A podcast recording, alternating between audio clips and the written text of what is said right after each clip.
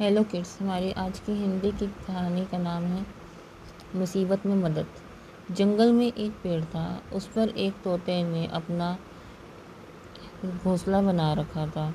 उसी पेड़ के नीचे एक मोर व मोरनी रहते थे। एक दिन काले काले बादल आए और वह गरज गरज कर खूब बरसे। तोता अपने घोंसले में छुप गया। मोर वर्षा में झूम झूम कर नाचने लगा। मोरनी भी मोर को नाचता देख बहुत खुश हुई। वह उधर उधर उधर इधर फुदकने लगे। अचानक तोते की नज़र एक सांप पर पड़ी।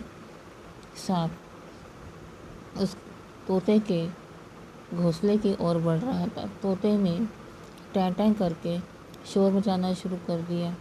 मोर ने नाचना छोड़ दिया और मोरनी ने पेड़ पर ऊपर की ओर देखा।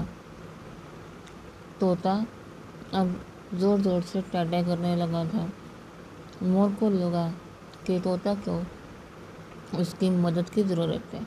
अचानक मोर की नज़र तोते के घोंसले की ओर बढ़ते हुए सांप पर पड़ी। मोर अब समझ गया कि तोता मुसीबत में है। मोर एक छलांग में ही पेड़ पर पहुँच गया। उसने सांप को चोंच में पकड़ा और ज़मीन पर पटक दिया। सांप मर गया और तोते ने खुश होकर मोर को धन्यवाद दिया। Thank you